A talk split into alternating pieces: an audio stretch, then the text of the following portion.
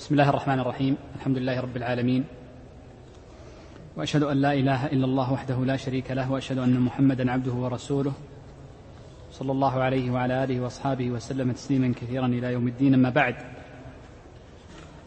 فكنا قد وقفنا عند باب زكاة الحبوب والثمار. يقول الشيخ رحمه الله تعالى باب زكاة الحبوب والثمار. هكذا جاء في بعض نسخ الكتاب باب زكاة الحبوب والثمار. وفي بعض النسخ باب زكاة الخارج من الأرض. والعبارة الثانية هي الموافقة لما في الأصل أي أصل الزاد وهو المقنع فإن المقنع بوب على هذا الباب بباب الخارج من الأرض. وهو الذي اختاره المصنف رحمه الله تعالى في كتابه الآخر المشهور الإقناع فعبر بباب الخارج من الأرض. وهذا التعبير بباب الخارج من الأرض أشمل من التعبير بباب زكاة الحبوب والثمار. باب زكاة الخارج من الأرض أشمل وأعم من باب أو من, باب من التعبير بباب زكاة الحبوب والثمار. لأن الخارج من الأرض يتناول أربعة أشياء كلها تبحث في هذا الباب. الشيء الأول زكاة الحبوب والثمار. الشيء الثاني زكاة العسل. فإن العسل ليس من الحبوب والثمار لكنه خارج من الأرض. إذ لا يمكن أن يكون عسل إلا وهو على أرض وهو خارج من بطن النحل. قيل فألحق ما خرج من بطن النحل بالخارج من بطن الأرض وبعضهم يقول لا إنه ألحق بهذا الباب لأنه لا يكون عسل إلا على أرض إما في شجر على أرض أو في حجر على أرض أو مناحل ونحو ذلك.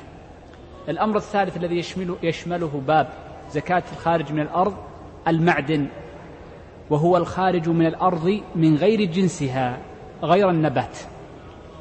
وهو الخارج من الأرض من غير جنسها غير النبات. النبات هو الذي تكلمنا عنه في الحبوب والثمار. الأمر الرابع الذي يتناوله الفقهاء في هذا الباب الركاز وهو دفن الجاهلية.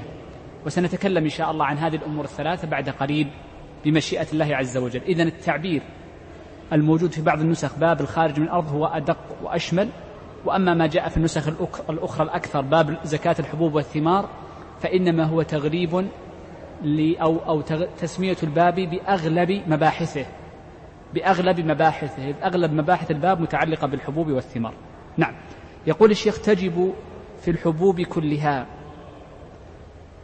أما كون زكاة الحبوب والثمار واجبة فلأن الله عز وجل يقول وآتوا حقه يوم حصاده. فأوجب الله عز وجل في الخارج من الأرض زكاة في كتابه. وقول وقول المصنف تجب في الحبوب كلها. جعل العلماء رحمهم الله تعالى ضابطا في ما يجب إخراج الزكاة منه من النباتات. فليس كل نبات يخرج من الأرض ويحوزه المرء تجب فيه الزكاة. وإنما تجب في أنواع دون أنواع. وجعلوا الضابط في ذلك أن يكون هذا النبات مكيلا مدخرا. وهذه نص عليه الإمام أحمد أنه لا بد أن يكون النبات مكيلا ولا بد أن يكون مدخرا. وسيأتي بعد قليل الاستدلال الدليل على اشتراط الكيل والدليل على اشتراط الادخار وما يقابله من النباتات التي لا تكون مكيلة ولا مدخرة. نعم. يقول الشيخ تجب في الحبوب كلها ولو لم تكن قوتا. قول الشيخ ولو لم تكن قوتا نستفيد منها أمرين. أن هذه النباتات من الحبوب تجب فيها الزكاة وإن لم تكن قوتا أي مأكولة. أو قوتا أي مدخرة على سبيل الحاجة. لأن الفقهاء إذا سموا الشيء مدخرا يعنون به ما كان على سبيل الحاجة فيدخر لأجل الحاجة. وأما القوت فهو أمران. المطعوم ما يسمى شيء قوتا إلا أن يكون مطعوما وأن يكون به حاجة الناس. لا يمكن أن يستغنوا عنه. يجعلونه قوت لهم دائما يأكلونه دائما على صفة الديمومة. فالحبوب بعضها لا تكون مأكولة ومع ذلك تجب فيها الزكاة. ومثلوا لذلك بالأشنان فإنه فيه الزكاة وإن لم يكن مأكولا وإنما يجعل لأجل تنظيف الملابس وتنظيف الجلد ونحو ذلك. يقول وفي كل ثمر يكال ويدخر. هذا هو الضابط. إذا في كل ثمر يكال ويدخر. أما الكيل فشرطه فدليله قول النبي صلى الله عليه وسلم في حديث أبي سعيد الخدري رضي الله عنه ليس فيما دون خمسة أوسق صدقة والوسق أداة كيل فدل على أن العبرة بالكيل هذا واحد. الأمر الثاني أن النبي صلى الله عليه وسلم قال ليس فيما دون خمسة أوسق صدقة أي مما يكون من المطعومات التي تدخر. ولذلك جاء عن الصحابة رضوان الله عليهم القضاء بأن الفواكه والورقيات بلساننا الآن مثل البصل والجرجير وغيره كله لا زكاة فيه. كل هذا لا زكاة فيه. وسيأتي بعد قليل تفصيل. قال كتمر وزبيب. مثل هنا الشيخ لما تجب فيه الزكاة. نحن قلنا إذا قبل قليل الضابط لما تجب فيه الزكاة من النباتات أن يكون مكيلا مدخرا. ولا يخرج هذا المكيل والمدخر عن أمرين. إما أن يكون حبوبا وكل الحبوب مكيلة ومدخرة بلا استثناء وإما أن يكون ثمرا. والثمر لا يكون فيه الزكاة إلا ما كان مكيلا مدخرا. قالوا والذي يكون مكيلا مدخرا مثل التمر فإن التمر يباع كيلا ويدخر لوقت الحاجة. قالوا ومثل الزبيب فإن الزبيب يكال ويدخر فيجعل سنة كاملة حتى يأكله الناس وقت لحاجتهم. قالوا ومثل الفستق واللوز وغير ذلك من الأمور التي يستخدمها الناس وإن لم تكن قوتا لهم. الفستق واللوز ليس قوت. وإنما هو من باب الطعام الذي يأكله الناس من باب التفكه. لكن نظرا لأنه مكيل ومدخر فإنه في هذه الحالة تجب فيه الزكاة. طيب ما هي الأشياء التي لا تجب فيها الزكاة؟ نقول إن الأشياء التي لا تجب فيها الزكاة أنواع. النوع الأول نقول إن كل الفواكه لا زكاة فيها. كل شيء من الفواكه فإنه لا زكاة فيه. هذا واحد. التفاح البرتقال الرمان وغير ذلك كلها لا زكاة فيها. الأمر الثاني كل ما كان يجذ أكثر من مرة ونسميه نحن الورقيات. الورقيات هذه اللي تجذ أكثر من مرة. النعناع الجرجير البصل كل هذه لا زكاة فيها. الفجل ونحو ذلك. الأمر الثالث نقول كل ما كان فائدته في ورده. ما كان وردا ما كان وردا مثل الريحان. وهناك مزارع كبيرة جدا إنما تنتج الورد مثل الطائف مزارع الطائف للورد تأخذه ثم بعد ذلك تستخرج منه طيبا ونحو ذلك. نقول هذه لا زكاة فيه. لا زكاة فيه. طيب كل هذه الأشياء قلنا إذا لا زكاة فيها. يستثنى منها أشياء معينة من الأشياء التي يقصد بها الورق. فإن السدر عندهم تجب فيه الزكاة السدر لأن ورقه منزل منزلة الثمر. السدر تجب فيه الزكاة. وقلت لكم قبل قليل الإشنان. نعم. يقول الشيخ ويعتبر بلوغ نصاب. هذا هو الشرط الأول لوجوب زكاة الحبوب والثمار. وهو أن يكون بالغا للنصاب لحديث أبي سعيد ليس فيما دون خمسة أوساق أو أوسق صدقة. قال وقدره ألف وستمائة رطل عراقي. هذه المسألة قول الشيخ وقدره ألف وستمائة ألف وستمائة رطل عراقي الدليل عليها قول النبي صلى الله عليه وسلم ليس فيما دون خمسة أوسق صدقة. وكل وسق فإنه يعادل ستين صاعا. فيكون النصاب خمسة في ستين ثلاثمائة. وكل صاع يعادل خمسة عشر وثلث من الأرطال العراقية. فلذلك قدرت بالأرطال العراقية.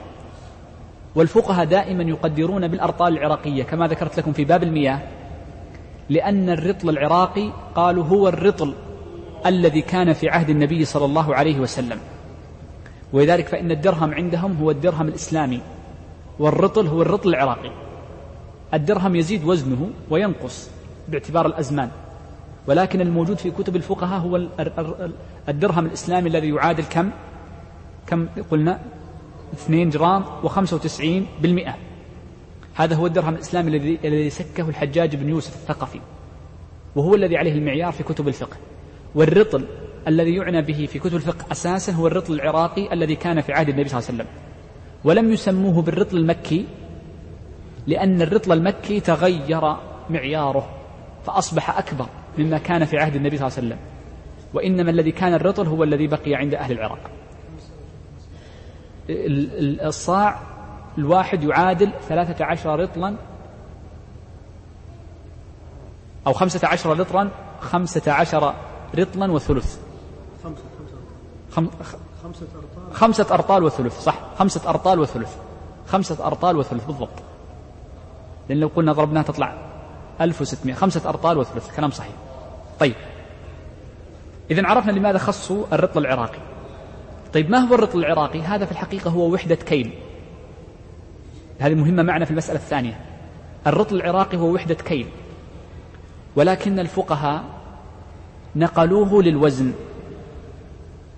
فقاسوا وحدة الكيل بالوزن فأتوا بنوع من الحب متوسط من الشعير ثم قاسوه فوجدوه ينقل إلى الوزن. وهذا اللي تكلمنا عنه قبل وقلت لكم أن ابن القصار المالكي أنكر على ابن أبي زيد القيرواني تقديره الأرطال بالموزونات. قال وإنما هو وحدة كيل ولذلك الفقهاء تهمنا هذه ماذا؟ أن بعض الفقهاء عندما قال قدره ألف وستمائة رطل عراقي بعضهم قال للمكيل والموزون. معا. ماذا يقصدون بهذا الكلام؟ أنه إذا وجد الرطل الذي هو وحدة كيل كإناء فإنه يكون مكيلا. وإن كان يتعامل الناس نقلوه للوزن. أصبح الناس يتعاملون بالوزن ما يتعاملون بالكيل كما وزن الآن. فإننا ننقل النصاب للوزن. فننظر كم يعادل من باب الوزن فننقله إليه. الآن أغلب الناس لا يتعاملون بالكيل وإنما يتعاملون بالوزن. فننظر كم يعادل 1600 رطل بالكيل كم يعادل وزنا ثم ننقله إليه. نعم هذه هي المسألة الثانية. المسألة الثالثة هذه مهمة وهي مسألة كيف يقدر الحب والثمر بهذا النصاب. الفقهاء يقولون لا يقدر لا يعرف نصابه إلا بعد تصفية حب وجفاف ثمر. إلا بعد تصفية حب وجفاف ثمر. فلا بد أن الحب يصفى من قشره. والثمر مثل التمر والزبيب يكون جافا لا رطبا فحينئذ يصغر حجمه ويقل من جانب الكيل. هذا هو الأصل. إذا الأصل عندنا الدرجة الأولى أنه لا يكال إلا بعد الجفاف وبعد إيش؟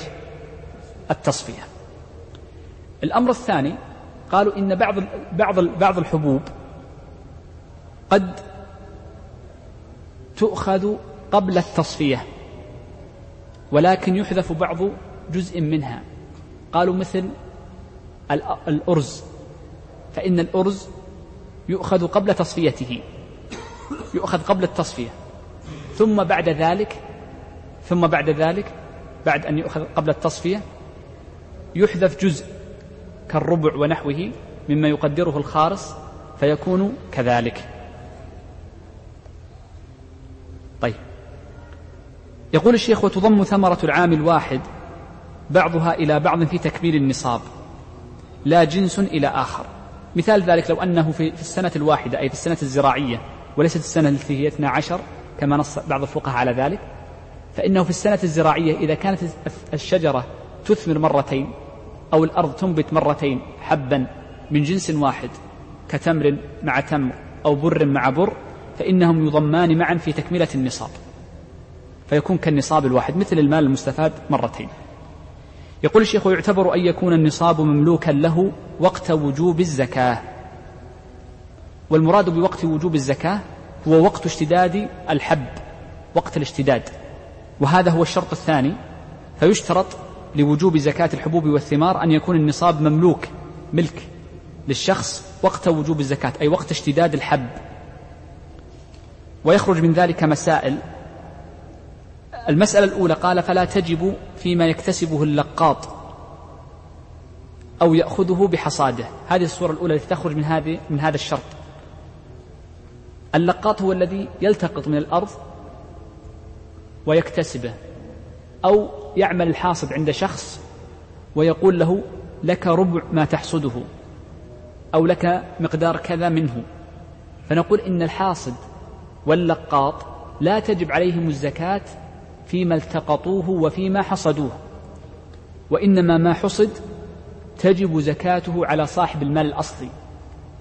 تجب زكاته على صاحب المال الأصلي. ومثال ذلك أيضا صورة أخرى هذه الصورة الأولى.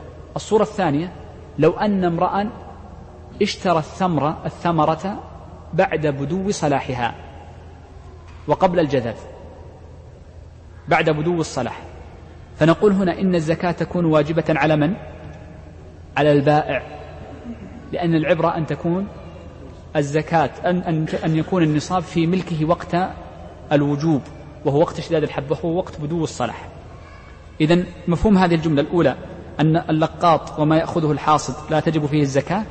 الأمر الثاني أنه لا تجب الزكاة على من اشترى ثمرا بعد بدو صلاحها وإنما تجب على البائع. الأمر الثالث أنه لا تجب فيما يجتنيه من المباحات. مثل قالوا ما يلتقطه الشخص من, من أرض.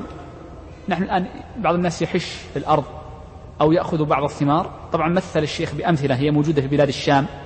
قال كالبطم وقالوا هذا حب يعني حب أخضر مثل الفستق. والزعبل قالوا هذا شعير الجبل. وبرز قطونة وهذا أيضا نبات عشبي. فكل هذه الأمور يجتنيها من المباحات. إيش معنى مباح؟ أي أنها نبتت بأمر الله عز وجل لم يبذرها هو ولا وضعها ولم يعني يسقيها وإنما نبتت. قال ولو نبت في أرضه ولو نبت في أرضه. أي ولو نبتت هذه المباحات في أرضه. قد يفهم بعض الناس من هذه الجملة أنه يشترط في الحب فعل الزراعة. أنه يشترط في الحب فعل الزراعة. نقول لا. الفقهاء قالوا ولا يشترط فعل الزراعة. فلو نبت حب في أرضه سقط منه من غير, من غير فعل منه وجب فيه الزكاة. لكن نبات المباح المباح الذي هو ليس من المزروعات هو الذي لا تجب فيه الزكاة. فيجب أن نفرق بين الاثنين. أصبح عندنا ثلاث صور. الصورة الأولى أن يقوم هو الذي بالزراعة فهذا لا شك بوجوب الزكاة عليه.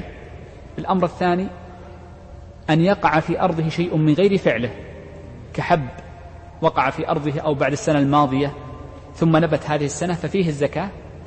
الحالة الثالثة أن ينبت في أرضه مباح. من الأشياء المباحات التي لا تكون بفعل آدمي تزرع فهذه لا زكاة فيها. قال ولو نبت في أرضه أي سواء يعني التقطها من أرضه أو من غيره. نعم يقول الشيخ فصل.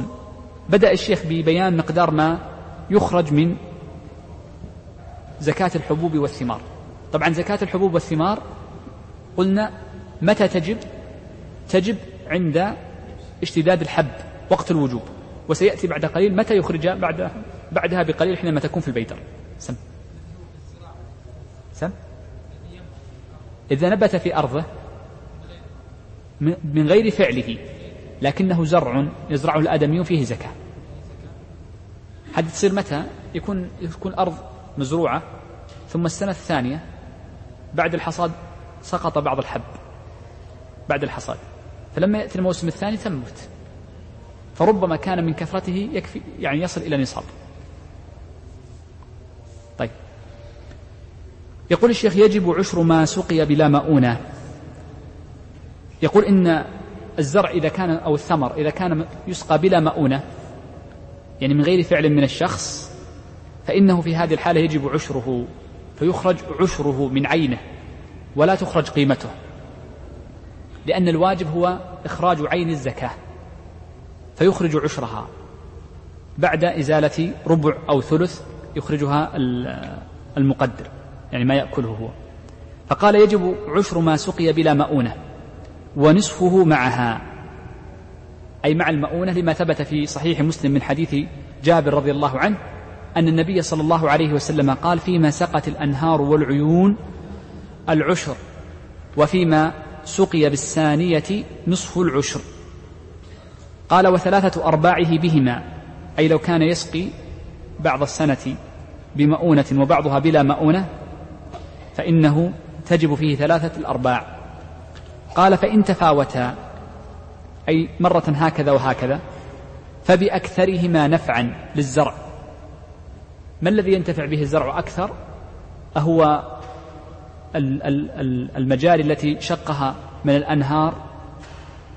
فإن كانت هي الأنفع للزرع فإنه يكون فيه عشر. وإن كان الأنفع للزرع إنما هو ما فعله هو بمؤنة بأن حفر بئرا وجعل مضخات هذه مؤنة. هذه تعتبر مؤنة. أو بالسواني ونحوها فإنه يكون نصف العشر. قال ومع الجهل. أي مع الجهل بأيهما أكثر؟ فإنه يؤخذ العشر تغليبا للاحتياط. يقول الشيخ وإذا اشتد الحب وبدا صلاح الثمر وجبت الزكاة.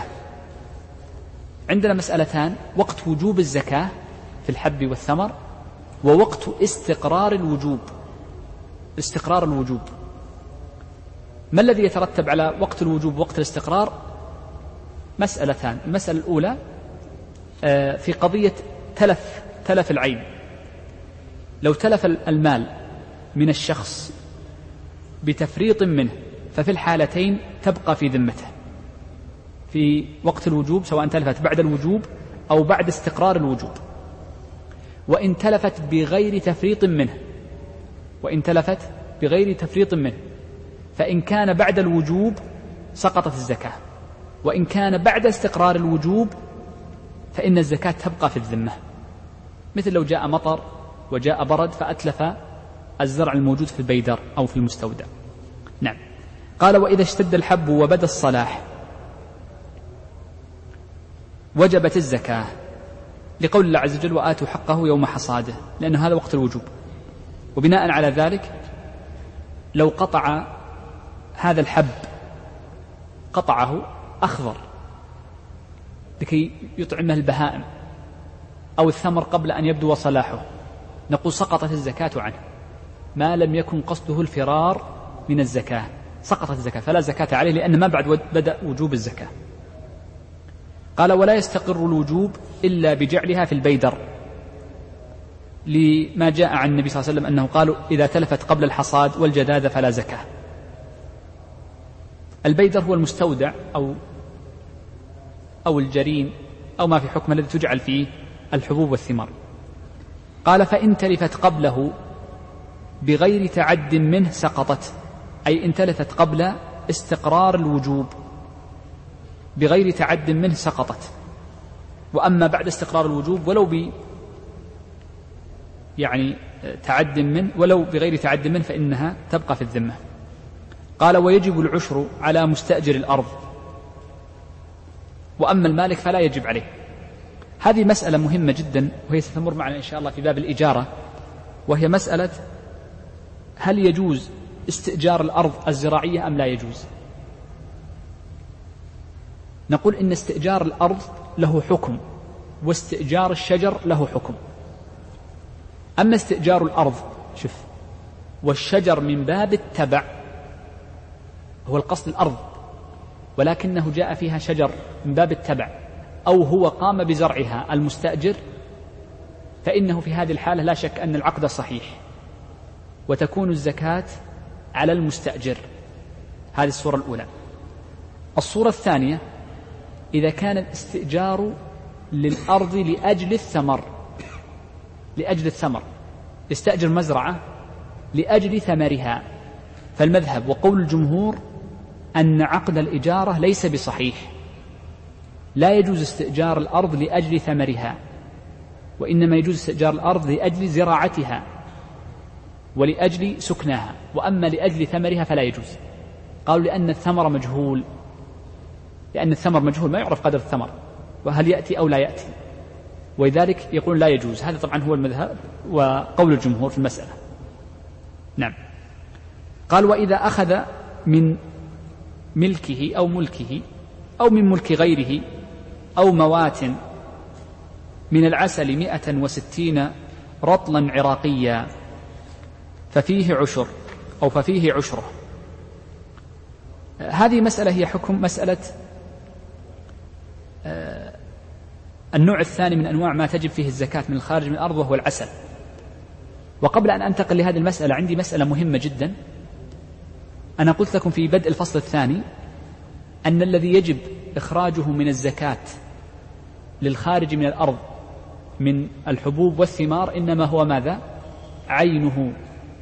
فمن كان عنده بر فيجب إخراج العشر أو نصف العشر بر ومن كان عنده شعير يجب أن يخرجه شعير. ومن كان عنده شيء من القطنيات كالعدس وغيره فيجب أن يخرجه منه. ولا يجوز إخراج قيمته. هذا هو المذهب. وقول جماهير أهل العلم ما يجوز إخراج القيمة من الخارج من الأرض بل يجب إخراج عينه بل يجب إخراج عينه. لكن هنا مسألة.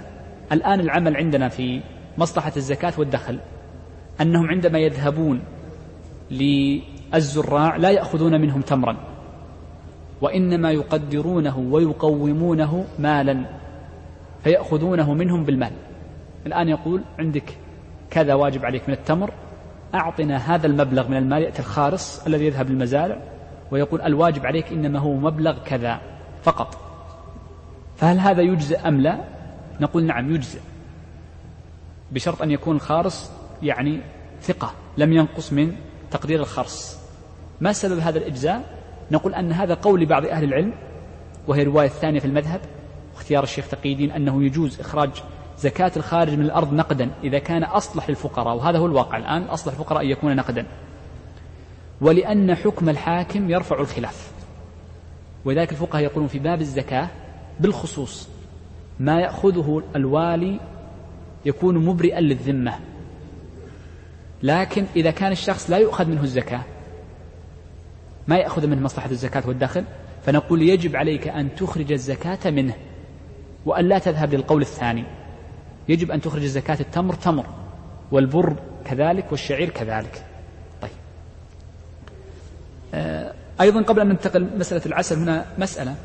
بعض الناس يظن أن زكاة الخارج من الأرض من الحبوب والثمار لا تجب إلا عند أو على من عنده مزرعة كبيرة جدا. وهذا غير صحيح. فإن الثلاثمائة صاع ليست كبيرة جدا.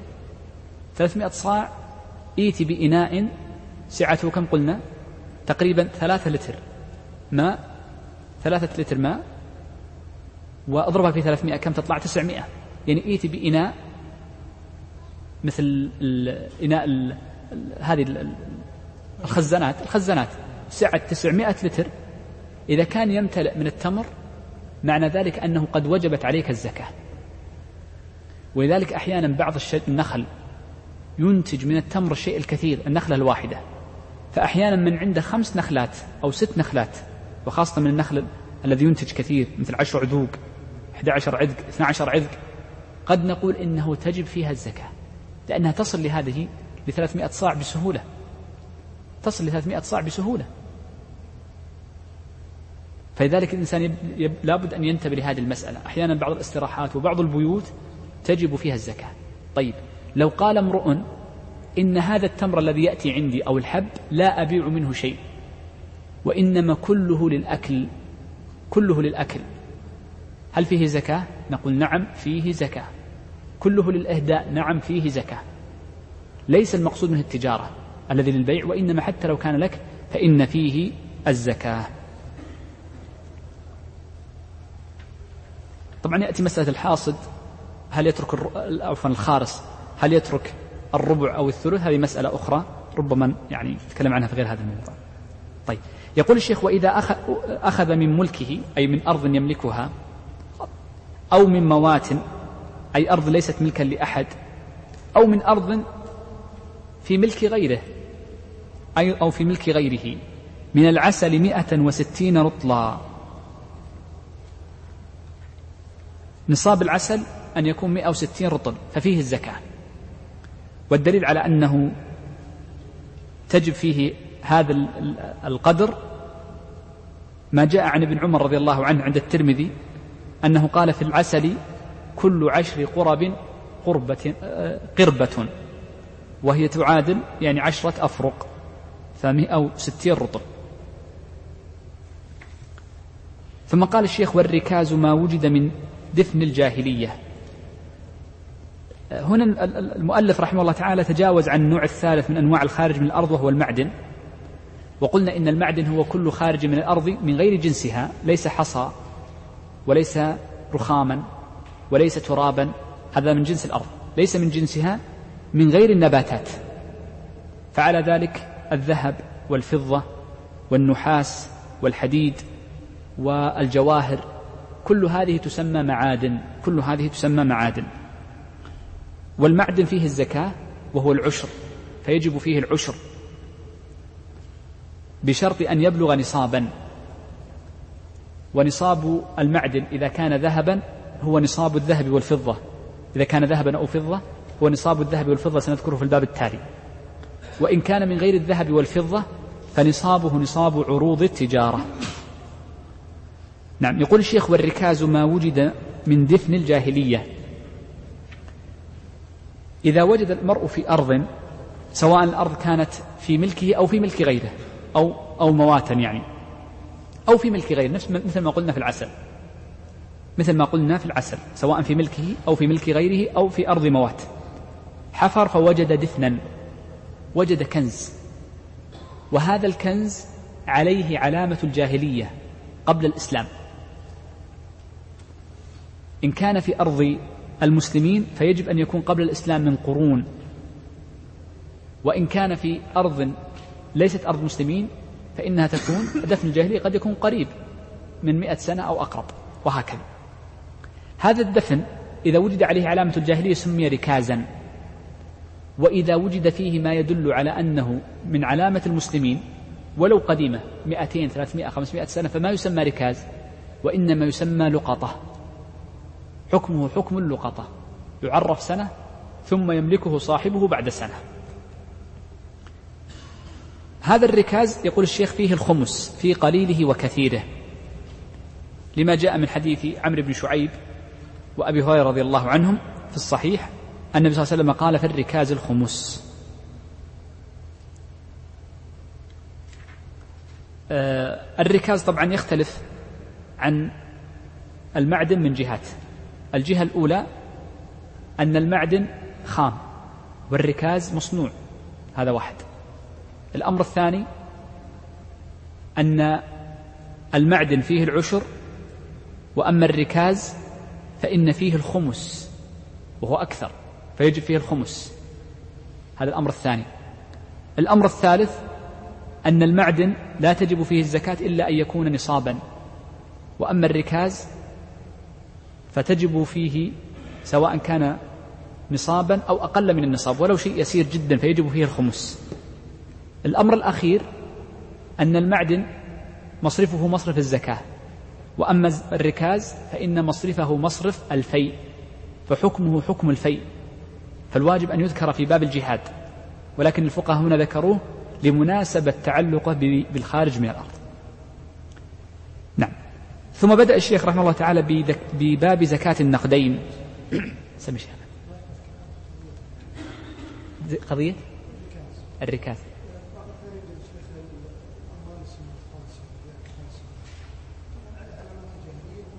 لا فرنسي إسلامي. لا لا. لا لكنها قطعا ملك مسلم. إيش معنى جاهلية أي أن صنعة جاهلية. يعني شيء لو وجدت مثلا أعطيك مثل إيش؟ الركاز. الركاز مثل لو أن شخصا حفر فوجد صنما أو قطعة آثار قديمة جدا جاهلية. هذا ركاز يجب عليك الخمس أن تخرجه. إن لم يتضح أنه جاهلي أو إسلامي فهو يبنى على غلبة الظن عنده يبنى على غلبة الظن. هو لو كان إسلامي فهو لقطة. أسهل. يملكها بعد سنة بعد تعريفها سنة.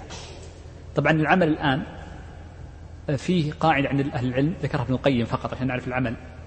ذكر قاعدة ابن القيم وقبلها القرافي أن بعض الأحكام يجوز تقييدها من المباحات ومثلوا لذلك بقول النبي صلى الله عليه وسلم من أحيا أرضا ميتة فهي له. فالأصل أن من أحيا أرضا أحيا أرضا ميتة ملكها. وقرر هذين هذان العالمان أن ولي الأمر لو منع من الإحياء شوف لو منع من الإحياء لصح من باب السياسة من باب تقييد المباحات. شوف تقييد المباحات أي مباحات الملك. ومن باب تقييد المباحات طبعا منع الإحياء من عام 1386 عندنا. الآن ممنوع. أي إحياء بعد 1386 يمنع. ما في إحياء في المملكة. آه ومن وسائل تقييد المباحات المنع من تملك المعادن والمنع من تملك الركاز. وهذا الذي عليه العمل الآن. فمن وجد معدنا أو وجد ركازا فإنه لا يكون ملكا له وإنما يكون ملكا عاما للناس ملك الملك العام اللي هو الخزانة العامة. وهذا يعني ليس فيه معارضة للنصوص وإنما هو من تقييد المباحات. وذكر أهل العلم هذا في كلام طويل جدا تكلم عنه القرافي وابن القيم. فلا تعارض بين ما نذكر هنا وما عليه العمل. العمل هو من باب السياسة الشرعية من باب تقييد المباحات. وضحت المسألة؟ وهذا ذكرها القرافي قبل. نعم. معدن. معدن. ممنوع من التملك لو حفرت في بيتك جاك بترول تأخذه الدولة. لكن لو شوف لو لو لو كان يتملكه الشخص فنقول فيه العشر لأنه معدن أو ملحق بالمعدن على الصحيح. بعض الفقهاء قال هل النفط اختلفوا النفط هل هو ملحق. مثل اختلافهم في الزيتون.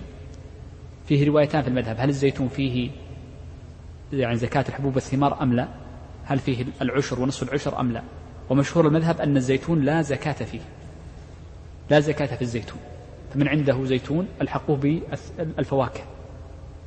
والرواية الثانية أن فيه الزكاة.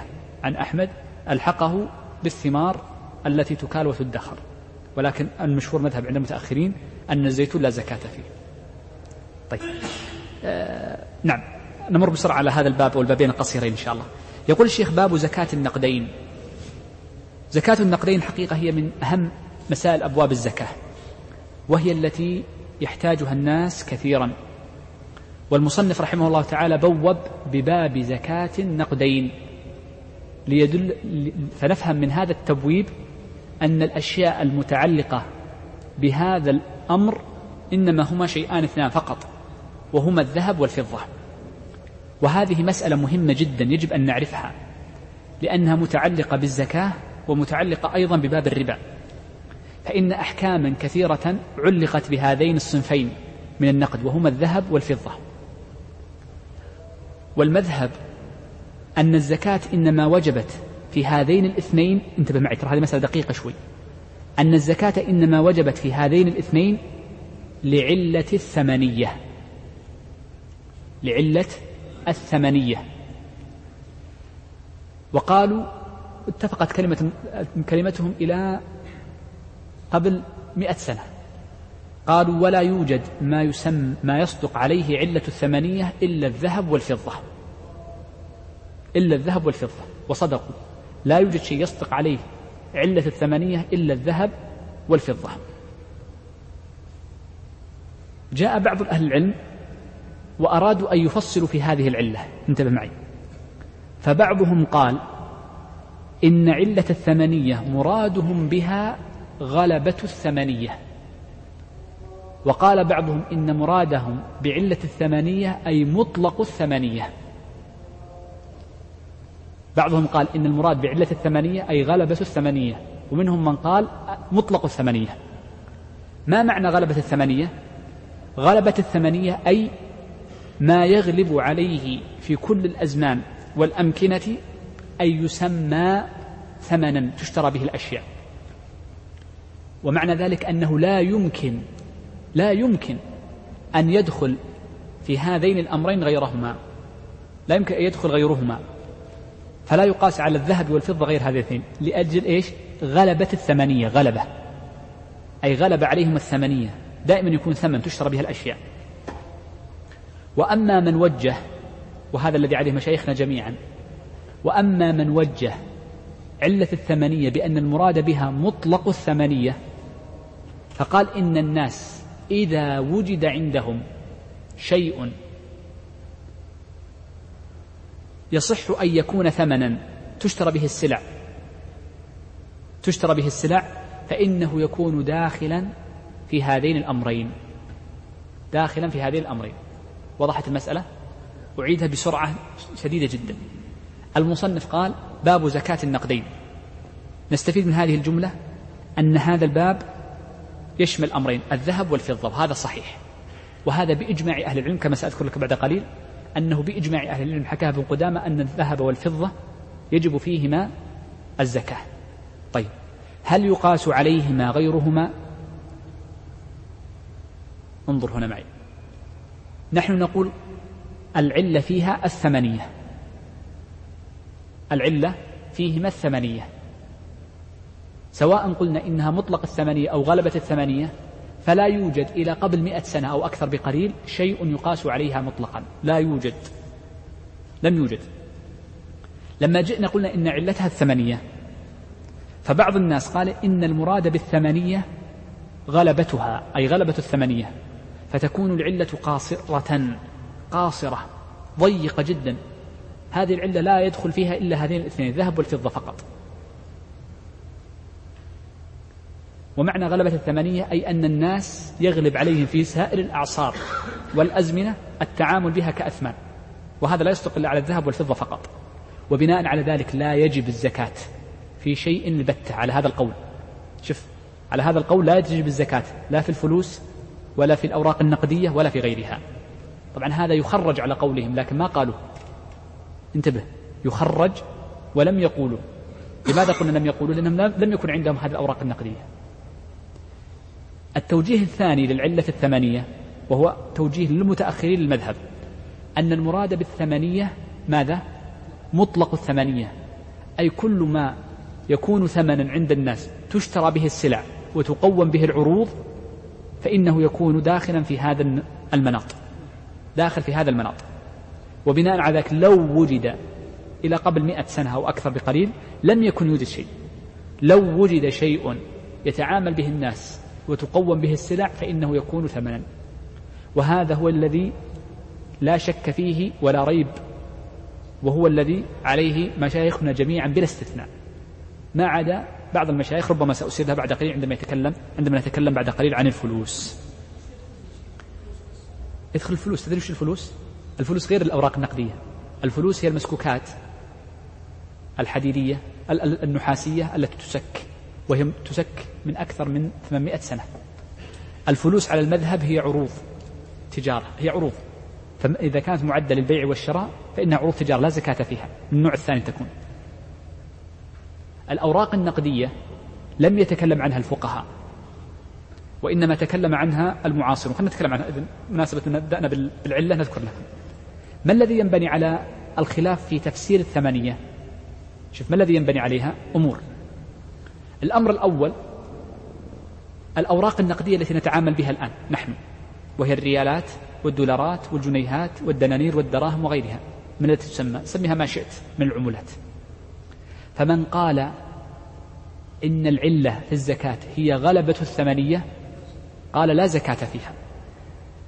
وهذه قالها بعض مشايخنا المشايخ طبعا ما أدركتهم عندما أول ما خرجت النقود ومما وجدت ممن نص عليه من المشايخ الشيخ عبد الله بن صالح الخليفي ليس إمام الحرم وإنما شيخه شيخ له توفي في الثمانينات من القرن الماضي الهجري قال لا زكاة فيها. أول مرة عندما جاءتها النقود قاسها على الفلوس التي سأذكرها بعد قليل فقال لا زكاة فيها. ولكن الذي استقر عليه الرأي عند الجميع بلا استثناء أنا أتكلم عن فقهاء الحنابلة المتأخرين بلا استثناء أن المقصود بالثمنية هو ماذا؟ مطلق الثمنية. مطلق الثمنية قديما لا يوجد عند الناس شيء. ولذلك كانوا قديما. حتى من قال بمطلق الثمنية يقول لا يقاس على الذهب والفضة. ما يوجد شيء شاركهم في علة الثمنية اللي هي المطلق الثمنية لكن الآن وجد. بالعكس الآن كل شيء يقوم بالريالات ولا يقوم بالذهب والفضة.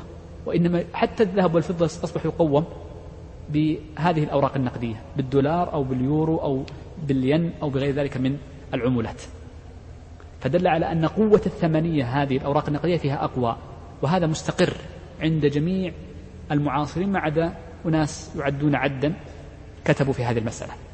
وضحت الصورة الأولى معنا؟ الصورة الثانية الفلوس. الفلوس ما هي؟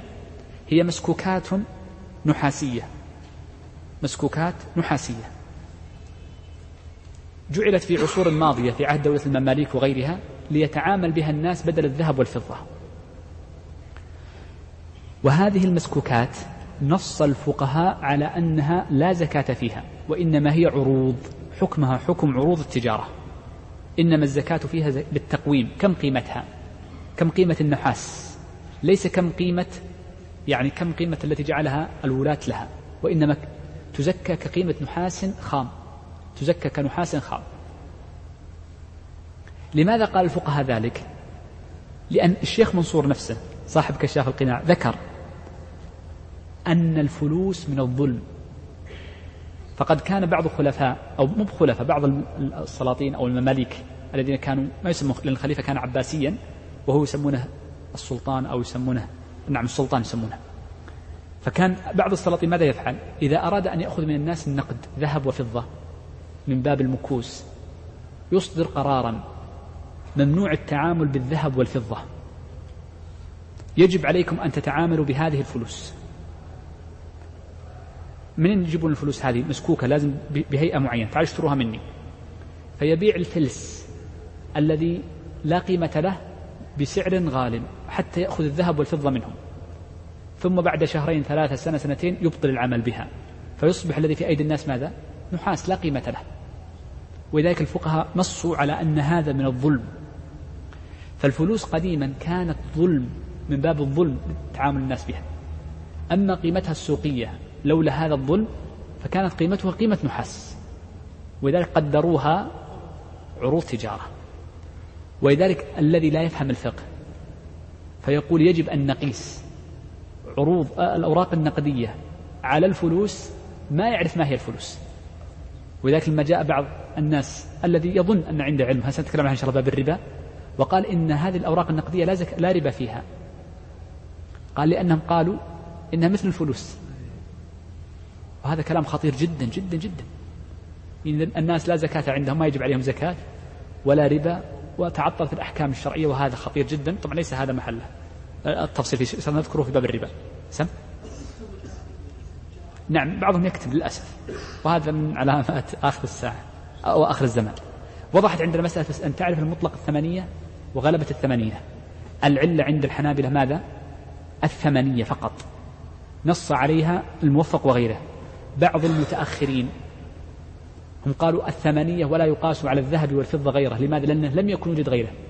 بعض المتأخرين فهم أن المراد بالثمانية غلبتها وبعضهم فهم أن المراد بالثمانية إطلاقها والصحيح الثاني. وهذا الذي يجب يجري على أصول مذهب الحنابلة وغيرهم يجب وغيرهم أيضا حتى المالكية الذين قالوا بالثمانية يجب أن نقول إنه إطلاق الثمانية. فكل ما كان ثمنا ففيه الزكاة ويجري فيه الربا. طيب. يقول الشيخ يجب في الذهب إذا بلغ عشرين مثقالا. طبعا وبناء على ذلك بعض الفقهاء يبوب لهذا الباب فيقول باب زكاة الأثمان. الأثمان. وهذا التبويب في الحقيقة أدق. ولكن المصنف أتى بذكر النقدين لأن النقدين هما الأغلب في ذلك الزمان بل هما لا يوجد في ذلك الزمان إلا النقدان. طيب. قال يجب في الذهب إذا بلغ عشرين مثقالا. أما وجوبه في الذهب فلقول الله عز وجل والذين يكنزون الذهب والفضة ولا ينفقونها في سبيل الله. ومن عقد الإجماع على وجوب الزكاة في الذهب والفضة في الجملة. قوله إذا بلغ عشرين مثقالا لما ثبت من حديث عمرو بن شعيب عن أبيه عن جده أن النبي صلى الله عليه وسلم قال ليس فيما دون عشرين مثقالا من الذهب زكاة ولا فيما دون مئتي درهم من الفضة زكاة. طيب. قال إذا بلغ عشرين مثقالا. والمراد بعشرين مثقال أي عشرين عشرين دينار. المثقال هو الدينار الإسلامي. المثقال هو الدينار الإسلامي. والدينار الإسلامي يعادل أربعة جرامات وربع. أربعة جرامات وربع. وبناء على ذلك إذا ضربت أربع جرامات وربع في عشرين يصبح المجموع ثمانين خمسة وثمانين. فمن ملك خمسة وثمانين جراما من الذهب وجبت عليه الزكاة. قال وفي الفضة إذا بلغت مئتي درهم لحديث عمرو بن شعيب السابق. ومئة درهم الدرهم قلنا تقدير كم؟ اثنين فاصلة خمسة وتسعين. اضرب يعني مئتين في هذا الرقم يطلع تقريبا خمسمائة وخمسة وتسعين أظن تقريبا أو أقل. مضبوط شيخ؟ طيب خمسمائة وخمسة وتسعين تقريبا أو فيها كسر. إذا 595 جرام من الفضة هو تقديره وهذا هو يسمى الدرهم إيش؟ الإسلامي وهو الذي سك في عهد عبد الملك بن مروان. وأول من سكه الحجاج بن يوسف الثقفي في بغداد. لأن الناس كانت لهم دراهم مختلفة فقال لو سككنا درهما فسك فسمي ذاك الدرهم الإسلامي. وبعد ذلك زيد وبعض الخلفاء ينقص منه وهكذا. قال ربع العشر منهما. لما ثبت من حديث عائشة وغيرها آه، أنه قال النبي صلى الله عليه وسلم قال في كل عشرين مثقالا في كل عشرين مثقالا نصف مثقال وهذا هو ربع العشر هو ربع العشر. قال ويضم الذهب إلى الفضة في تكبير النصاب. لو أن الشخص يملك ذهبا وفضة وكلاهما أقل من النصاب فإن هذا يضم إلى الثاني ويكون ضمهما بالأجزاء لا بالقيمة بالأجزاء. فنقول الذهب ملك ثلثي نصاب. شوف ملك ثلثي نصاب. والفضة ملك ثلث نصاب إذا فيها الزكاة. يعني بالنسبة والتناسب بالأجزاء أي بالنسبة والتناسب. ولا ننظر للقيمة. فإن قيمة قيمة الذهب الآن أضعاف قيمة الفضة. لا ننظر بالأجزاء بالأجزاء في طريقة الحساب. قال وتضم قيمة العروض إلى كل منهما. طيب قبل أن ننتقل للثانية نحن ذكرنا قبل قليل أن زكاة الأثمان تجب في ثلاث أشياء الذهب والفضة وفي كل ما كان الناس تواضعوا على أن يكون على أن يكون ثمنا. ومن الأشياء التي تواضع الناس في زماننا على أن تكون ثمنا الأوراق النقدية. وكل أدوات الوفاء. هناك شيء مصطلح عند المعاصرين يسمونه أداة وفاء. فكل ما تملكه من أدوات الوفاء ففيه زكاة. ففيه الزكاة. من أدوات الوفاء الآن الموجودة من كان عنده الشيك. الشيك أداة وفاء. كأن عندك نقدا بهذه القيمة وخاصة إذا كان مصدقا. فإنه أداة وفاء. فبالإمكان أن تقبض الثمن الذي فيه وقت ما تشاء. لأن الأوراق الموجودة عند الناس إما أن تكون أداة وفاء وإما أن تكون أداة ائتمان. أداة الوفاء تأخذ منها المبلغ تماما وهو الشيك. وأداة الائتمان توثيق الدين مثل الكمبيالة والسند. الكمبيالة والسند هي أدوات ائتمان. حكمه حكم زكاتها حكم زكاة القروض التي سبقت. وأما الشيك فإنه يكون ملحقا ب بماذا؟ بالنقد بالنقد نعم الأوراق النقدية. لأنه أداة وفاء. وهذه من الأشياء المعاصرة التي ألحقت بالأمر السابق. لذلك تجد الآن أحيانا تذهب لشخص وتشتري منه السلعة وتعطي الشيك. شيك وخاصة صار مصدقا يعني قيمته محفوظة فيه. إذا خلاص سواء صرفه أو لم يصرفه تجب على صاحبه الزكاة. طيب هذا الأمر الأول. الأمر الثاني كيف نقدر نصاب الأوراق النقدية؟ الذي جرى عليه مشايخنا أنها تقدر بأقل النصابين قيمة. ننظر كم قيمة نصاب الذهب؟ 85 جرام من الذهب. كم تعادل بالريالات؟ وكم يعادل 595 جرام من الفضة. فالأرخص منهما هو نصاب الأوراق النقدية. نظروا لماذا؟ قاعدة ما هو؟ أن ألحقناه بأقلهما بأقلهما. قياسا على قاعدة الحنابلة في باب قطع السارق. فإنهم قالوا يقطع في السارق بأقلهما. فكلام المشايخ منضبط على أصول المذهب وعليه الدليل وهو واضح. واضح المسألة؟ تعرف معنى أقلهما؟ يعني مثلا آه، أنا زكاتي في واحد محرم أذهب لأي صراف. آه، مو محتاج أنا بالإنترنت. كم سعر البيع؟ لو أردت أن أبيع 85 جرام. ذهب. كم نقول سعر الجرام؟ خلينا نقول 100 ريال. لا لا لازم نصاب لا لازم أن يكون آه، خمسة وثمانين آه، جرام من الخالص. من الخالص. أربعة وعشرين آه، يسمونه أربعة وعشرين؟ عيار أربعة وعشرين عيار أربعة وعشرين. يجب أن يكون عيار أربعة وعشرين. خلنا برجع مسألة بعد شوي. فتقول إن كم عيار 24 إذا أردت أن تبيع اليوم؟ طبعا هو الموجود في في في مواقع بيع الذهب هو عيار 24 فتقدره إذا كم يساوي؟ 85 8500 ريال مثلا مثلا. أنا لا أعرف كم سعر الذهب الآن. وتنظر كم قيمة 595 جرام فضة لنقل أن قيمتها ريالين. اثنين في 600 1200 ريال. ما الأقل والأكثر؟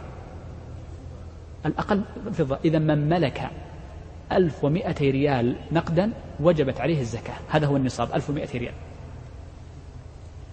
واضح يا شيخ عبد الله؟ طيب. انظر المسألة أشار لها الشيخ وهي مسألة مهمة. الذهب المغشوش أو المخلوط بغيره. الذي نسميه عيار 21 أو عيار 18 في أقل من 18 في 14 أيضا أو عيار 14 مش معي. لو أحد معه آلة حاسبة بس يضبط من المسألة. معك يا شيخ؟ طيب. نحن قلنا نصاب الذهب الخالص كم؟ 85 جرام. الذي يكون عيار 21 يكون نصابه أكثر من 25 أكثر من 85 جرام لأنها قلنا ينظر للخالص منه. فاضرب اضرب. 85 ضرب 21 قسمة 24 لا العكس. آه العكس العكس. آه 85 ضرب 24 قسمة 21 كم تطلع؟ 97 إذا إذا كان عندك ذهب عيار 21 يصبح نصابك كم؟ 97 على حساب الشيخ. نصف. طيب عيار 18 نفس الحركة. اضرب في 24 قسمة 18 اضرب. كم طلعت يا شيخ؟ 85 ضرب 24 كم؟ 113 إذا النصاب من عنده ذهب عيار 18 كم؟ 113 جراما وكسر. كيف عرفنا هذه؟ عرفتم كيف جبناها؟ نحن نظر نظرنا للخالص فقط دون ما زيد عليه. دون ما زيد عليه. طيب هذه نص آية الفقهاء صريحة جدا سم؟ سم؟ نفس الفكرة نفس الفكرة. الخالص قلنا 595 جرام. أنا ما أعرف الفضة والله شيخ. كم في كم الفضة يا شيخ؟ في عيارات فضة؟ الفضة واحدة. الفضة واحدة. أنت لك في الذهب شوي؟ لك في الذهب؟ الفضة في السوق كلها واحد. إيه ما في مغشوش يقول عاد ما أدري والله يا شيخ. أخونا جزاه الله خير يمكن. صح. الضبط الضابط الخالص. الضابط الخالص. طيب. طيب عشان نمشي عشان الوقت. آه الفقهاء هنا استطردوا في مسألة ما الذي يباح للرجل لبسه من الذهب والفضة؟ هذه من الاستطرادات التي يذكرونها في غير مظنتها. وسنعرف يعني آه ما فائدة هذا الاستطراد بعد قليل. يقول الشيخ ويباح للذكر من الفضة الخاتم. الخاتم يجوز للرجل أن يلبس الخاتم للنبي صلى الله عليه وسلم لبس وضع له خاتما من ذهب ثم ألقاه. لما نهي عنه وضع له خاتما من فضة. ومشهور المذهب عند الحنابلة أن الرجل الرجل الذكر. لا يجوز له أن يلبس الفضة إلا الخاتم فقط من اللبس. لا يتحلى إلا بالخاتم. لا يجوز له أن يجعل قلادة من فضة ولا ساعة من فضة ولا أن يحلي ثوبه بفضة. ما يجوز هذا المذهب.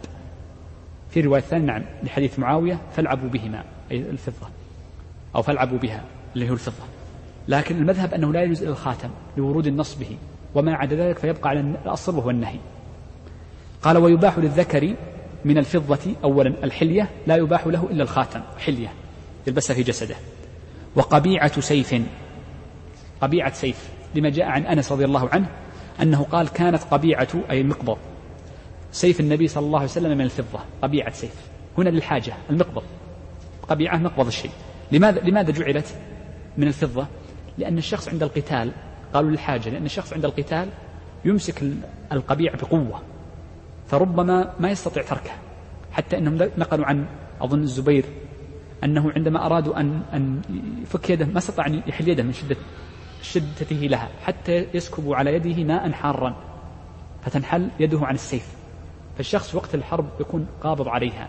فلو كانت من حديد أو من جلد لربما آذت يده. فناسب أن تكون القبيعة ناسب أن تكون القبيعة من فضة. فالمذهب أنها تجوز القبيعة مطلقا. سواء كان الشخص يجعل السيف لاستخدام الدائم أو لاستخدام النادر لورود حديث أنس عند الأثرم أن وسلم كانت قبيعة سيفه من فضة. قال وحلية المنطقة. حلية المنطقة هي ما يشد الوسط. يعني زي الحزام لكن ليس يكون كله فضة وإنما حلية يحلى به. وقد ثبت عن عدد من الصحابة رضوان عليهم أنه كان يحلي منطقته بالفضة. قال ونحوه. ونحو حلية المنطقة؟ قالوا مثل الدرع ومثل الخوذة التي تكون على الرأس ومثل آه، غير ذلك يعني الأشياء التي تكون للحاجة بشرط أن تكون للحاجة. قال ويباح للرجل من الذهب. يباح للرجل من الذهب قبيعة السيف. نفس الشيء مقبض السيف. لما جاء أن عمر بن الخطاب رضي الله عنه وعثمان بن وعثمان بن آه، حنيف رضي الله عنه أيضا كان لهم قبيعة سيفهم كانت قبيعة سيفي سيفهما من ذهب. كانت قبيعة سيفهم من ذهب وهذا للحاجة. قال وما دعت إليه ضرورة كأنف ونحوه. آه، ما تدعو إليه الضرورة؟ يعني مثل آه، عرفجة رضي الله عنه ابن مالك ابن أسعد رضي الله عنه حينما انقطع أنفه فجعل له أنف من فضة أو من ذهب لكي لا ينتن لكي لا ينتن. ومثله قالوا لو كان تشد الأسنان شخص يريد أن يشد أسنانه طبعا في الزمان الأول فلا يجد ما يشد به أسنانه إلا بالذهب لأن ما غير الذهب ربما ينتن. فيسبب يعني رائحة أو صدى في الفم ففي الزمان الأول لا يناسب إلا هذا. في زماننا هذا الآن الذهب في السن ليس هو الأفضل بل وجدت له بدائل آه، أسنان صناعية من بلاستيك وغيرها قد تكون أحسن من الذهب فلذلك نقول إن الحاجة هنا زالت. الحاجة هنا زالت. طبعا الرواية الثالثة في المذهب أن قليل الذهب والفضة تجوز للحاجة مطلقا. كل حاجة سواء هذه سواء كانت ضرورة أو حاجة. هذه الرواية الثانية في المذهب اختيار شيخ الإسلام تيمية أن كل حاجة تجوز يجوز استخدام الذهب والفضة بشرط أن يكون يسيرا وأن تكون حاجة. المذهب فقط الضرورة. وما عدا الضرورة لا يجوز إلا القبيعة والمنطقة والخاتم للرجل. قال ويباح للنساء من الذهب والفضة ما جرت عادتهن بلبسه ولو كثر كقلادة وذهب محلق وغير ذلك من الأشياء ولو كثرت. لماذا قال الشيخ هذا الكلام؟ ليبين لنا مسألة مهمة جدا. أن الزكاة نوعان في الحلي. هناك حلي مباح وهناك حلي محرم. فالحلي إذا كان محرما فإن فيه الزكاة مطلقا. وأما الحلي إذا كان مباحا فلا زكاة فيه. هذا الذي أراد أن يصل له المؤلف كما سيأتي بعد قليل. لذلك بين لك المباح من المحرم. قال نعم. ولا زكاة في حليهما أي حلي الرجل والمرأة. لما جاء من حديث جابر وروي هذا الحديث لكن في إسناده مقال أن النبي صلى الله عليه وسلم قال ليس في الحلي زكاة. هذا رواه يعني ابن جرير ابن ابن الجوزي في كتابه التحقيق. هذا ابن الجوزي ألف كتابا مطبوعا ومشهور. وشرحه ابن عبد الهادي وشرح ابن عبد الهادي موجود وشرحه الذهبي وشرح الذهبي موجود اسمه التحقيق لأحاديث التعليق. التعليق هو للقاضي أبي يعلى أتى بأدلة المذهب في هذا الكتاب كتاب التحقيق. كتاب التحقيق هذا يعتبر من أدلة من كتب أدلة المذهب. جمع أدلة مذهب الحنابلة في هذا الكتاب. وهو طبع في مجلدين وشرح ابن عبد الهادي في عشرة. طيب. آه نعم. قال ولا زكاة في حليهما المعد للاستعمال والعارية. الشرط الأول أو الشرط المهم أن يكون الحلي معدا للاستعمال أو للعارية أن يعار لغيره. لما جاء أن عائشة رضي الله عنها كان عندها حلي فكانت تعيره ما كانت تلبسه لأنها بعد النبي صلى الله عليه وسلم لا يتجمل نساؤه. فكانت تعيره ولا تزكيه. فمن أعار الشيء كأنما استعمله. طيب انظر هنا. إذا كان معدا للاستعمال أو العارية ولم يستعمل جعل في الدرج. نقول لا زكاة فيه أيضا على المذهب خلينا نمشي على المذهب. لذلك فقهاء المذهب يقول ولو كان معدا للاستعمال أو العارية ولم يعر ويستعمل فلا زكاة فيه لأن العبرة بالمقصود منه. انظر العكس. لو كان هو في الأصل للاستعمال ثم أراد الشخص بيعه. نقول فيه زكاة. فيه زكاة. سأعطيكم قاعدة وهذه القاعدة مفيدة معنا وفي باب زكاة العروض بعد قليل. انتبه لهذه المسألة. النية تعيد للأصل. النية تعيد الحكم لأصله. ولا تنقله عن أصله إلا بعمل. انتبه القاعدة هذه قاعدة مهمة. في أغلب أبواب الفقه تدخل. النية وحدها تعيد الحكم لأصله. ولا تنقله ولا تنقله عن أصله إلا بعمل. خلينا نأتي بتطبيقها في الذهب والفضة. الذهب والفضة الأصل فيه ماذا؟ أن فيه الزكاة هذا هو الأصل. لو أراد الشخص أن يجعله حليا يجعل, يجعل هذا الذهب والفضة حلي. ما يعتبر أنه حلي حتى تأتي فيه الصنعة. شوف تأتي فيه الصنعة هنا عمل. فيتغير شكله ويكون على هيئة حلي. طيب. ترجعه شوف ترجعه إلى أصله الذي فيه الزكاة بمجرد النية فقط النية. أن تنوي أنني سوف أبيعه إذا أصبح فيه الزكاة. طيب. كنت أنوي بيعة ثم أردت استخدامه. نقول لا. مجرد النية ما تكفي لأنك ستنقله عن أصله. فلا بد أن يصاحبه عمل. إما أن تلبسه المرأة أو الرجل أحيانا أو أن يجعله معدا للاستعمال. لابد الإعداد للاستعمال. بطريقة أو بأخرى كأن تجعله في مكان المكان المستعمل أو تعرضه للعارية ونحو ذلك. ولو لم يعر وضحت المسألة. ينبني على ذلك. بعض النساء يكون عندها ذهب تقول لا زكاة فيه.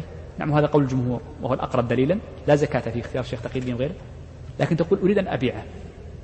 هي تقول جزمت أني أبيعه. لكن أنتظر أن يرتفع الذهب بعد سنتين ثلاث. فيه زكاة هذا فيه زكاة. فيه زكاة لا شك. بعض النساء تلبس الذهب مرة واحدة تقول خلاص ما يلبس هذا الذهب. لا يلبس. من بلابسته أبدا. لكن يجي له حاجة أبيعه. هذا فيه الزكاة قطعا. سنذكر الآن استثناءات بعد قليل. وضحت المسألة أن مجرد النية الجزم تجعل فيه الزكاة. طيب. يقول وإن أعد للكراء ففيه الزكاة. أعد للكراء أي التأجير. إذا الذهب إذا كان معدا للكراء ففيه التأجير. أو النفقة. سوف أنفق منه آخذ منه شوي شوي. الحلي. كل يوم أبيع جنيه أو أبيع قطعة. ففيه الزكاة. لأنه ليس مستعملا ليس حليا مستعملا. أو كان محرما. كان محرما. مثل ماذا؟ مثل قلنا ذهب يملكه يجعل الرجل يلبس خاتم ذهب نقول فيه الزكاة إذا بلغ النصاب. أو أو قالوا كان معدا للتجارة مثل الحلي الذي يكون عند الصيارفة. الأصل عند حلي الصيارفة أنه معد للتجارة لأنه موجود في محل الصيرفي ففيه الزكاة ففيه الزكاة. أو كان لا يمكن لبسه. أنا هل زيادة على ما في الكتاب؟ لا يمكن لبسه كأن يكون مكسرا. الحلي إذا تكسر كسر كثيرة جدا ولا يمكن لبسه بها فيظهر من دلالة الحال أن المرأة لن تلبسه. فنقول هذا فيه الزكاة إنما أبقته عندها لأجل أن تبيعه. فإذا كان مكسرا لا يمكن لبسه ففيه الزكاة. طيب. طبعا يزيد الحنابلة أيضا صورة سادسة إذا كان فارا من الزكاة. وهذه طبعا هم يتوسعون في الفرار طيب نقف عند المسألة الأخيرة وهي باب زكاة العروض. أنا ودي أنهي زكاة إن شاء الله الدرس القادم بس ناخذ زكاة العروض والدرس القادم نأخذ باقي باب الزكاة. يقول طبعا المراد بالعروض المراد بالعروض كل شيء غير الذهب والفضة. ولذلك عند الفقهاء الأشياء نوعان نقد وعرض. الأعيان الأعيان الأشياء الملموسة نوعان نقد وهو الذهب والفضة وما يقاس عليه من الأوراق النقدية وإيش؟ وعروض. طيب هذه العروض تنقسم إلى قسمين. العروض تنقسم إلى قسمين. عروض قنية وهي الأصل. عروض قنية وهي الأصل. وعروض تجارة. القنية التي يقتنيها الشخص. فلا زكاة فيها لقول النبي صلى الله عليه وسلم ليس في دار العبد ودابته وخادمه زكاة. ليس فيه زكاة في هذه الأمور الثلاثة لأنه يملكها لخدمته وأما عروض التجارة فهي التي فيها الزكاة. وعروض التجارة ما اجتمع فيها أمران. ذكرهم المصنف بعد قليل سيذكرها المصنف. كيف نفرق بين عروض التجارة وعروض القنية؟ بأمرين ذكرهما المصنف بعد قليل. أول جملة. طيب. يقول باب زكاة العروض. قال إذا ملكها. بفعله بنية التجارة. إذا نحكم بأن العروض عروض تجارة بشرطين. الشرط الأول أن يملكها بفعله. أو بعبارة أخرى أن نقول أن يعمل فيها عمل التجارة. الشرط الثاني أن ينوي التجارة. أن ينوي التجارة. طيب انظر هذه الصور. سأذكر لكم صورا وقولوا لي هل تخلف أحد الشرطين أم لا الصورة الأولى إذا ملك الشخص مالا ووقت شرائه لهذا المال كان ينوي أو ملك يعني عروضا آسف ملك عروضا وعندما ملك هذه العروض كان ينوي استخدامها مثل إيش؟ اشتريت هذا الكأس لأشربه أجعله في بيتي أي الشرطين تخلف؟ الشرط الأول ولا الثاني؟ الثاني. صح. طيب. الصورة الثانية لو ملك المال بإرث ملك المال بإرث ونوى وقت ملكه لهذا المال أن يتاجر فيه. عروض تجارة أم ليست بعروض تجارة؟ أجيبوني الآن. عروض تجارة. أحد يقول ليست بعروض تجارة؟ من يقول ليست بعروض؟ طيب. أنت تقول ليست بعروض يا شيخ؟ طيب لماذا عروض تجارة يا شيخ؟ عبد الله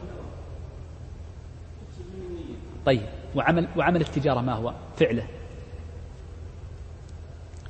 قوله إذا ملك بفعله أي بفعله أنا قلت من أي عمل عمل التجارة. ها شيخ. ها. لم يملكها بفعله التي هي معناها قلنا بعمل التجارة ليست بكسبه. مجرد قبول. طبعا بعض الفقهاء يعترض على عبارة ملكها بفعله فيقول ما من امرئ يملك شيئا إلا بفعله فالهبة فيها فعل القبول ولكن قصدهم بفعله هنا فعله أي عمل التجارة وهو البيع والشراء. المراد بها البيع والشراء المراد البيع والشراء. إذا من ملك شوف من ملك مالا عن طريق الإرث فلا زكاة فيه ولو نواه التجارة. متى. متى يتحقق هذا الشرط؟ انتبه معي ترى دقيقة شوي أنا أعرف أنها دقيقة. متى يتحقق الشرط الأول الذي انتفى؟ قالوا إذا فعل واحد من اثنتين. إذا سام العروض أو عرضها للبيع. واحد ورث من والده أرض. قال أبغى أسكنها. فيها زكاة؟ لا أنت في الشرطان. طيب. قال سوف أتاجر فيها؟ لا. ما فيها زكاة أنت في الشرط واحد. لأنه ملكها بإرث. ما لا زكاة فيها. ماشي معي؟ ملكها بإرث. ثم بعد شهرين راح بدأ وسامها. إيش معنى سامها؟ راح مكتب عقار كم تسوى؟ هنا فيها زكاة ولا ما فيها زكاة؟ نقول هذا هو السوم وعرضها للبيع. هذا هو فعل التجارة. لابد أن يعمل فيها بعمل التجارة. هنا يبدأ الزكاة. يبدأ الحول من هنا. وهذا نرجع لقاعدتنا ذكرت لكم قبل قليل؟ شوف قاعدتنا قبل قليل. النية ترجع الأصل وحدها ولا تنقل عن الأصل إلا بعمل. الأصل في الذهب والفضة الزكاة والأصل في العروض لا. عدم الزكاة لأنها قنية. لأنها قنية. أنا سأكرر شرح لو ما خرجنا إلا بهذه الجملة لكفى. شخص عنده عروض تجارة. شوف انتهينا من الزكاة. زكاة النقدين. عنده عروض تجارة. فيها زكاة ولا ما فيها؟ فيها زكاة. نوى هذه العروض سأستخدمها. لا زكاة. لأن النية ترجع للأصل. والأصل في غير الذهب والفضة من العروض أنها للقنية. واحد عنده محل تجاري وعنده سيارة يبيعها. محلات سيارات. السيارة هذه قال خاص أبى أستخدمها. مجرد نيتك لاستخدام هذه السيارة يسقط الزكاة عنها. طيب العكس. رجل عنده عروض قنية حكمنا بأنها عروض قنية يريد أن ينقلها لعروض التجارة. متى تجب فيها الزكاة؟ مجرد النية هل هو كافي؟ لا. أنا عندي البيت اللي ساكن فيه سيارتي أنا معي قلت سوف أبيعها. خلاص مليت منها يا شيخ أجلس سنتين ثلاثة شهور. أنا اللي سيارتي الآن معي سنة. في سنة أنا أقول كل ما خربت كل شوي تخرب. ببيعها خلاص. هل فيها زكاة؟ نية. نويت الآن أن أتاجر بها. لا. إذا عرفتها ذهبت للسوق. دخلت في السوق. كم تسوى؟ هنا يبدأ الحول. بعد سنة فيها الزكاة. ما لم تنقطع النية بإرادة القنية. وهذه المسألة قول جماهير أهل العلم القاطع. ما فيها خلاف إلا نادر جدا لبعض السلف. طيب أعيد كلام الشيخ ثم أطبق كلام. قال إذا ملكها ابتدأ ملك العروض بفعله أي بفعل التجارة وهو البيع والشراء. أو كانت بمعاوضة غير محضة كعوض الخلع وصداق المهر. المرأة إذا ملكت مالا صداق كان مهر لها أعطاها زوجها أعطاها زوجها أرضا. هذه معاوضة لكن ليست محضة لأنها من طرف بمال ومن طرف المرأة لا تقدم تقدم مال لكنها معاوضة. المذهب أنها معاوضة فتكون فعله بفعلها فيجب فيها الزكاة. المرأة إذا ملكت أرضا أو عروضا عن طريق الصداق فيها الزكاة لأن بفعلها فعل تجاري. فعل معاوضة. ونوى فيها التجارة. يخرج من قوله بفعلها لو ملكها بهبة أو ملكها بإرث أو ملكها بإرث والهبة تشمل هبة شخص لشخص آخر وتشمل هبة الدولة للشخص. فلو أن الدولة وهبت شخصا أرضا وهبته أرض فهذه ملكها بغير فعله بغير فعله التجاري. فلا زكاة فيها حتى يسومها ويعرضها للسوم أو يعرضها للبيع حتى يعمل فيها عمل التجارة. طيب. قال بنية التجارة أي وقت العبرة بوقت التملك. وقت التملك. المرأة عندما جاءت الأرض نوت التملك وقت التملك أن تبيعها. عندما اشتريت الأرض نويت أن أبيعها. لم أنوي استغلالها ولا سكنها. إذا ملكها بفعله بنية التجارة هذان الشرطان. وبلغت قيمتها نصابا. المراد بالنصاب على قاعدة المذهب هو الأقل من قيمة الذهب والفضة الأقل منهما. وبلغت قيمتها نصابا زكى قيمتها. انظر. النوع الوحيد من الزكاة التي تزكى قيمته هي زكاة عروض التجارة فقط. ما عدا ذلك زكاته تؤخذ منه. الذهب والفضة منهما لكن يجوز إخراج الذهب عن الفضة والعكس. السائمة منها الزروع منها. وأما العروض فإنها تخرج من قيمتها ولا يجوز إخراج العروض منها ما يجوز. واحد عنده عروض التجارة عنده مثلا خشب أو ملابس ملابس. قال سأخرج ربع العشر ملابس. الفقراء محتاجين نقول ما يجوز. في قول جماهير أهل العلم إلا خلافا رواية المذهب وقول المالكية إذا يجب أن يكون من القيمة. طيب. كيف يكون قيمتها؟ كيف يكون تقويمها؟ عندنا تقويم. التقويم هذا يترتب عليه أمرين. أو عفوا يترتب عليه حكمين. اللي هو الإخراج والنصاب. أليس كذلك؟ لأن يجب من قيمتها يكون النصاب. ومن قيمتها تخرج كيف يكون تقويم عروض التجارة؟ بعض الناس يقول أقوم عروض التجارة بسعر الشراء. هذا غير صحيح. وبعضهم يقول بسعر البيع. نقول أيضا هذا ليس صحيحا على إطلاق. العبرة بقيمتها وقت الزكاة. لما جاء يوم زكاتك كم قيمة العروض الآن؟ لو أردت بيعها بحسب السوق فعندك عروض؟ تقول أريد أن أبيعها الآن بحسب السوق. توجد فلوس ما يوجد فلوس تعرف أحيانا تصير ما في فلوس في البلد. تصير في تضخم بأن يكون النقد قليل في البلد. فما ما, ما تجد قيمتها الحقيقية. لذلك بعض الناس يتأخر عن البيع فتقومها بحسب ما يوجد. لو كان مفرقا عندك جملة بضاعة تقوم الجملة. ما تقوم مع أنك بياع تبيع بالمفرق أبيع بالحبة. ما ما تقومها بسعر الحبة وإنما تقومها بسعر الجملة. طيب. قال زكى قيمتها. فإن ملكها بإرث أو بفعله بإرث أو هبة أو بفعله بغير نية التجارة. غير نية التجارة أمران إما نية الاستخدام أو نية الاستغلال. شوف نيتان. نية الاستخدام ونية الاستغلال. الاستخدام أن يسكنها أن يركبها سيارة أن يعني يستخدمها في ما شاء. هو الاستغلال هو أن يؤجرها أو أن يعني يصنع بها شيئا آخر كأن يجعلها ورشة مصنعا. هذه تسمى مستغلات. المستغلات والمستخدمات لا زكاة في أعيانها وإنما في غلتها اللي هي العوامل سميها الفقهاء العوامل. طيب. فإن ملكها بإرثها أو بفعل بغير نية التجارة ثم نواها لم تصر لها لم تصر بمجرد النية بل لا بد مع النية ماذا؟ الفعل. ما هو الفعل؟ واحد من الاثنين. ما هما؟ السوم يذهب كم تسوى؟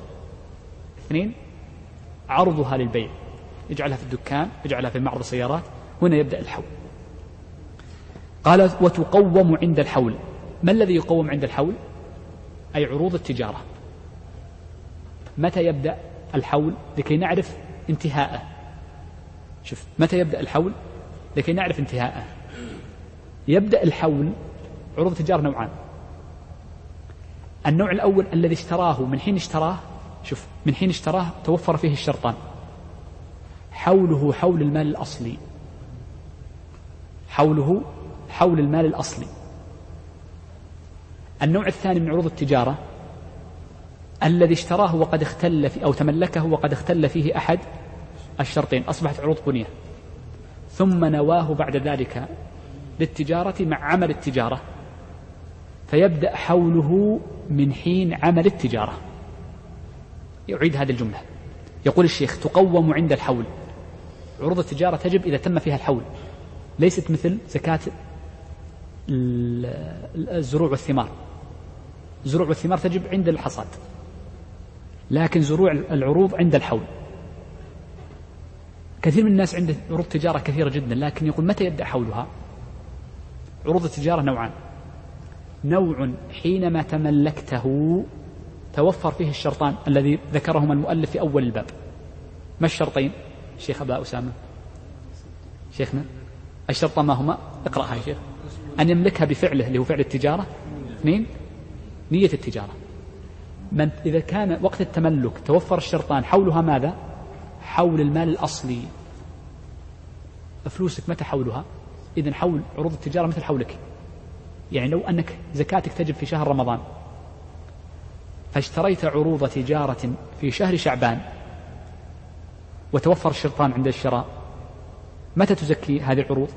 في رمضان لأنها حول حول المال الأصلي طيب لو كانت هذه العروض الحالة الثانية حينما اشتريتها قد اختل أحد الشرطين لا زكاة.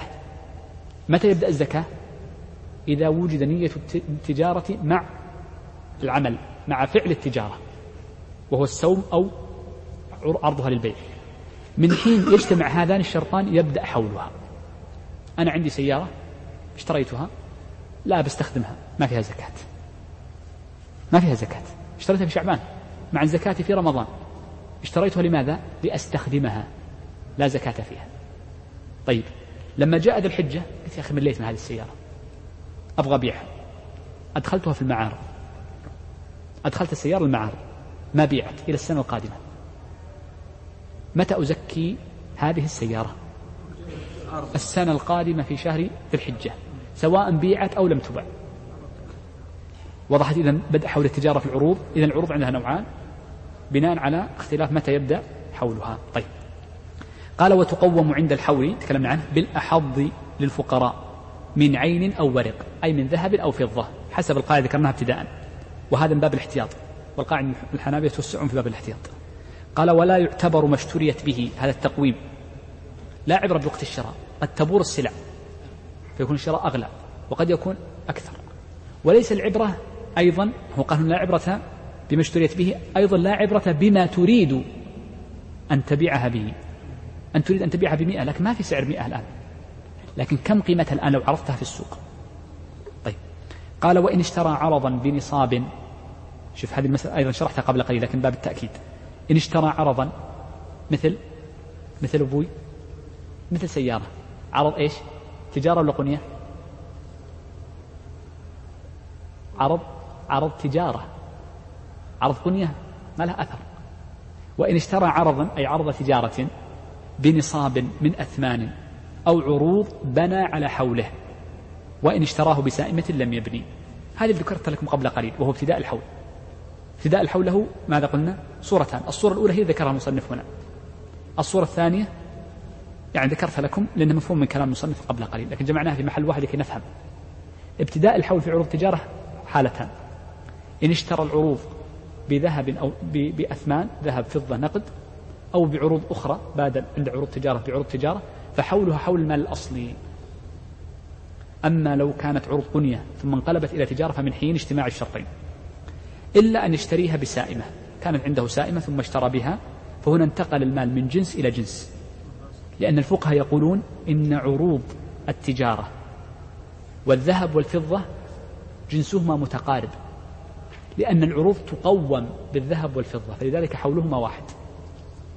العروض وإن اختلفت. أنا كان عندي نشاط محلات أبيع أقمشة واللي بجانبي يبيع مثلا عزكم الله كنادر أحذية. فجيت ذاك اليوم قلت له يا أبو محمد؟ قال نعم. ليش ما نتبادل النشاطات قال خلاص خذ نشاطي وأخذ نشاطك. فبعت عروضي التي هي الأقمشة بعروضه التي هي ماذا؟ الأحذية. متى يبدأ الحول؟ حول أصل لماذا؟ هل توفر الشرطان؟ أول شيء بادلته. هل هي تجارة؟ ليست بتجارة. تجارة. هنا الإرث والهبة هي التي ليست بتجارة. إذا تجارة. هل قصد التجارة في حد يلبس هذه الكنادر كلها؟ لا يمكن. أو يتصدق بها؟ لا يمكن. إذا قصده إذا حوله حول المال الأصلي حوله حول المال الأصلي آه، بذلك ننهي درس اليوم. أنا أعرف درس اليوم وإن كان قصيرا في حجمه لكنه طويل في الوقت. لكن درس الغد أو الأسبوع القادم قصير جدا إن شاء الله وننهيه إن شاء الله بسرعة. يعني طويلة. أنا أعتذر. أني أول الدرس كنت متعب. صدع لذلك تركت أشياء. لكن شوي طاب رأسي بعد ما أكلت البنادول أسأل الله عز وجل الجميع التوفيق والسداد صلى الله وسلم على نبينا محمد.